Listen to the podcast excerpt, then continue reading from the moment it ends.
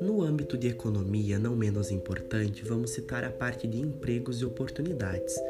O acesso a oportunidades entre jovens no período escolar com estágios, com oficinas de capacitação e até mesmo uh, estágios técnicos e escolas técnicas que permitem que o mesmo já saia com alguma profissão ou alguma capacitação ao final do período letivo, dignifica a vida e permite outras percepções de mundo ao jovem e até mesmo ao adulto que muitas vezes retornou ao estudo e também tem acesso a essas capacitações.